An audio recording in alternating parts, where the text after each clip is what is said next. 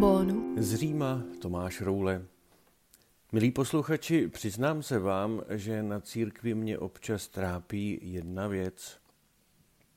A to jsou různá napětí a spory. I vy určitě znáte třeba z médií, jak se o některých takových sporech referuje i veřejně. Občas se mi stane, že znám oba protagonisty určitého sporu a vážím si obou. Co vážím? Mám je rád? Tím je to pro mě náročnější.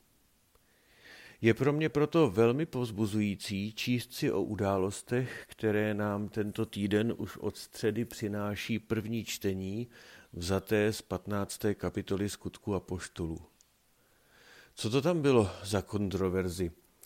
Začíná v Antiochii, té syrské, o které už jsme také hovořili, že sloužila svatému Pavlovi jako základna, odkud vyrážel na své tři apoštolské cesty. Někteří lidé přišli z Judska do Antiochie, čteme, a poučovali bratry. Nedáte-li se podle mojžíšského zvyku obřezat, nemůžete dojít spásy. Jedná se o povinnost obřízky. Obřízka byla vnější obřad, který společně s dietetickými pravidly dodávali židům určitý smysl identity, přináležitosti k vyvolenému národu. Víte, že tuto praxi si židé uchovali až do dnešní doby. Už svým dětem vykonávají obřízku, přesněji tedy svým chlapcům. Nejedí vepřové maso, přísně oddělují masnou a mléčnou kuchyni, o sobotách nepracují a vyhýbají se i činnosti, která by mohla zavánět prací, aby byla jistota, že zachovávají Možíšův zákon. Připomíná mi to tu otázku mladého pana loupežníka Lotranda ze stejnomeného filmu, kterému otec před smrtí kladl na srdce hlavně nepracuj. Lotrando se jednou drvoštěpa ptá, není tohle náhodou práce? A drvoštěp na to, to je jenom takový šolíchání. Prvními křesťany byli židé, dokonce také mnoho kněží, myšleno starozákonních, z Šalomounova chrámu, přijalo víru v Krista.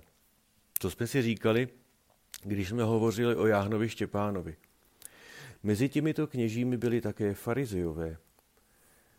Ti považovali křesťanství jednoduše za další vývoj jejich židovské víry, nikoli její zřeknutí se, a podle nich i ti, kteří přijali Krista, by měli zachovávat jejich židovské tradice. Řeknu vám teď jeden židovský vtip, předesílám, ale že si vyvoleného národa velice vážím, máme mezi nimi hodně známých lidí a jsem s nimi v kontaktu. A rozumím tomu, jak i v dnešní době vlastně z dodržování těchto pravidel čerpají svou identitu. Identitu, za níž zaplatili mnozí jejich předkové obrovskou cenu v podobě 6 milionů mrtvých. Takže ten vtip nechce nikoho zranit. Bůh sděluje Možíšovi nahoře Sinaj zákony. Zapamatuj si, Mojše, že je zapovězeno vařit kůzle v mléce jeho matky. Mojžíš, aha, nesmějí se společně jíst. Je to tak? Bůh, ne. Říkám jen, že se nesmějí společně vařit. Mojžíš, to znamená, že po požití jakéhokoliv masa je třeba 6 hodin čekat, až bude zcela stráveno, než se člověk napije mléka, aby se maso a mléko nesetkalo v žaludku. Je to tak? Bůh. Ne. Jde výslovně o to, aby se maso kůzlete nevařilo v mléku jeho matky. To znamená té kozy. Už si to pochopil? Mojžíš. Aha. Promiň mi, Bože, mou hloupost, pokud tomu nerozumím. To znamená, že je třeba mít dva komplety všeho nádobí a příborů, stejně jako dva samostatné dřezy a dvě chladničky, jedny na maso, druhé na mléko a na všechny mléčné nebo mléko obsahující pokrmy. A pokud se člověk jednou zmílí v jejich použití, je třeba je zničit, aby nikdy více nemohly být použity. Je to tak? Na to Bůh, Mojše, já už na to nemám nervy. Vymýšlej si a dělej si, co chceš. Kdyby pán Ježíš neřekl, jděte tedy, získejte za učedníky všechny národy, křtěte je ve jméno Otce i Syna i Ducha Svatého a učte je zachovávat všechno, co jsem vám přikázal, tak by církev nemusela řešit tenhle problém, v uvozovkách problém. No jo, ale to by její součástí nebyl nikdo z nás, ani vy, ani já. Pán Ježíš ale touží, aby se jeho zvěst dostala úplně ke všem lidem. Evangelium je hlásáno všem národům a kulturám a je přinášeno konkrétními lidmi žijícími uvnitř určité kultury. Každý z nás žije uvnitř kultury a možná si ani moc neuvědomuje, jak moc je jí ovlivněn. A jak je jí ovlivněn jeho způsob prožívání a vnímání. Víc si to uvědomíme při setkání s lidmi jiných kultur. Když pak jde člověk s dobrou vůlí, co by misionář k člověku z jiné kultury, jak mu má tu víru představit? To jsou vlastně otázky, na které narazili první misionáři a měli právo nevědět, jak na ně odpovědět. Stejně tak, jak si s tím nevíme někdy rady my dneska.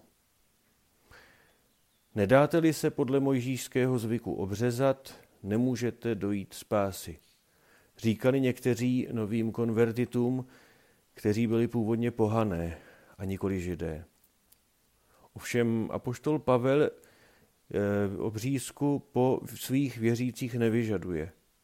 Přitom on měl farizejské vzdělání, tak by se od něj mohlo čekat, že bude obřízku také vyžadovat. Tak jak to je? Mají všichni nosit na svém těle toto znamení? Ta otázka je předložena apoštolům a starším. Ti se sešli v Jeruzalémě, aby celou tu věc uvážili. Někdy se tomuto jednání říká také Jeruzalémský koncil. Sdílejí se v tom, cituji, jak je Bůh ve všem vedl. Bůh, který zná lidská srdce a za apoštoly se staví. Svoje jednání uzavírají těmito slovy. Toto je rozhodnutí Ducha Svatého i naše. Jednají s vědomím, že Bůh pracuje s nimi a vede je. To je ale nezbavuje toho, že i oni si to musí po lidsku odpracovat. To řešení nespadne samo z nebe. Církev je instituce božsko-lidská a toho se potřebujeme držet i my, jinak se na ní budeme dívat příliš po lidsku. A to pak moc nefunguje. Ten závěr prvního koncilu v dějinách, který zaznívá v dnešním čtení, je velice krátký. V podstatě jsou to dvě věty, ale je to předznamenání toho, jak se bude církev vyvíjet po staletí a jak se bude stavět k dalším otázkám, které život přinese. Vám nemá být ukládáno žádné další břemeno, kromě těchto nutných věcí. Vyvarovat se toho, co bylo obětováno modlám, krve, masa z udušených zvířat a smilstva. Budete-li se těchto věcí chránit, jednáte správně. Žádné další břemeno. Jak zůstat věrni evangeliu v kultuře, která se mění? Ať už se mění tím, že misionáři přicházejí z jedné kultury do druhé, nebo se postupně proměňuje kultura na témže území, kde už křesťanství je. To, že nesu evangelium, ještě neznamená, že musí noví křesťané přijmout i moji domácí kulturu, jako jazyk, způsob oblékání a tak dále. Evangelium a kultura jsou dvě různé věci. Někdo by k tomu přistupoval extremisticky. Všechno musí zůstat tak, nebo uvedeno být do toho stavu, jak to bylo v době prvních apoštolů. Jiní řeknou, je potřeba lidem víc vstříc ve všem, neklást na ně žádné nároky. Toto oba jsou extrémy, které ve víře nejdou použít. To bychom potom museli říct třeba dobře, budeme tedy sloužit mši svatou v jazyce prvních apoštolů. takže bude jenom latinsky. Ale pozor, nemělo by to být tedy řecky? A možná všichni apoštolové neuměli řecky, tak aramejsky. Takhle extrémně to nejde. Ale přesto jsou a budou lidé s různými postoji.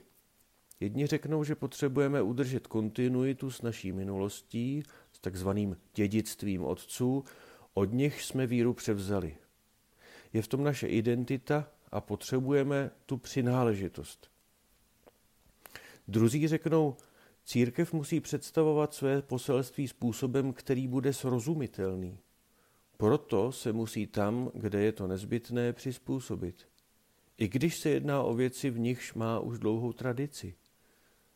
Některá témata nejsou ústřední a jsou překonána. Kdo ze, stánců, kdo ze zastánců těchto dvou stanovisek má pravdu? To kouzlo je v tom, že oba dva. Církev se snaží zabydlet v různých kulturách. V samotné Evropě probíhají velké kulturní změny. Často tyto změny mají také co dočinění e, s lidskou sexualitou, tak jako ji měla obřízka. Čtení ze skutků apoštolů v těchto dnech přináší i pro naši dobu velké poučení. Vždycky bude uvnitř církve jisté napětí. Oba postoje jsou důležité a jsou také známké, známkou toho, že církev je živá. Práci si máme dát s tím, aby to byla různost či pestrost a nikoli rozdělení. Zachovat si upřímnou otevřenost k dialogu uvnitř církve. To je o dost náročnější, než prostě říci, tamti jsou špatní a nebudou spaseni. Takhle si to usnadňovat nemůžeme.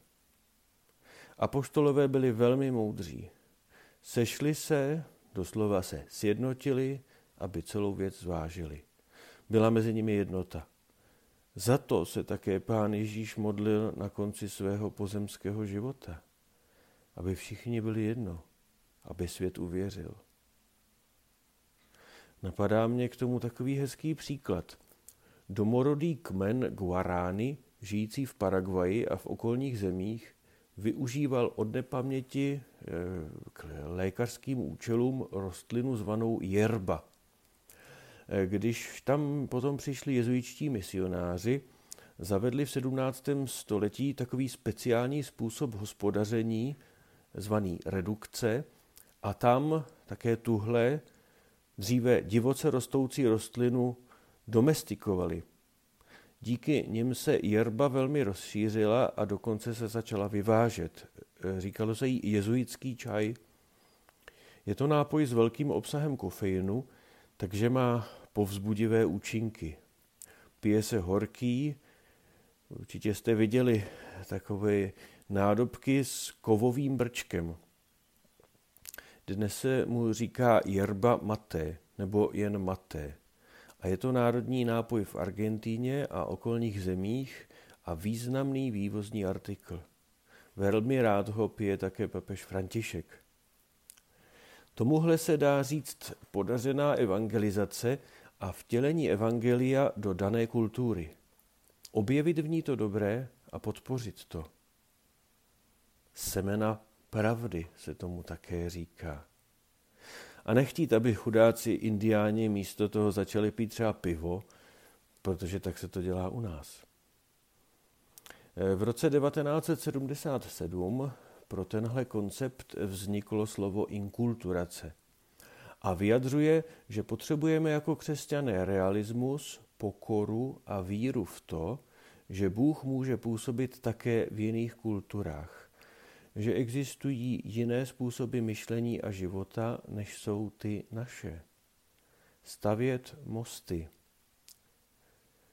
ne zdi, vést dialog mezi vírou a kulturou a snažit se postupně danou kulturu nejen dobře znát, ale e, očišťovat ji, aby se mohla stát novým vtělením toho neměného křesťanského poselství. Takhle chce duch boží prokvasit každou kulturu a celý svět. A chce k tomu použít každého z nás, milí posluchači, kterým tímto děkuji za dosavadní milou pozornost, příznivou odezvu, laskavé komentáře. Myslím na vás i dál. Podcast u Ambonu pro vás připravuje Fortna. U Ambonu se střídají Ladislav Herián, Pavel Pola, Josef Prokeš, Petr Glogar, Tomáš Roule a Petr Vacík. Slovo pro každý den najdete na www.fortna.eu, na www.prakjezu.cz a v podcastových aplikacích.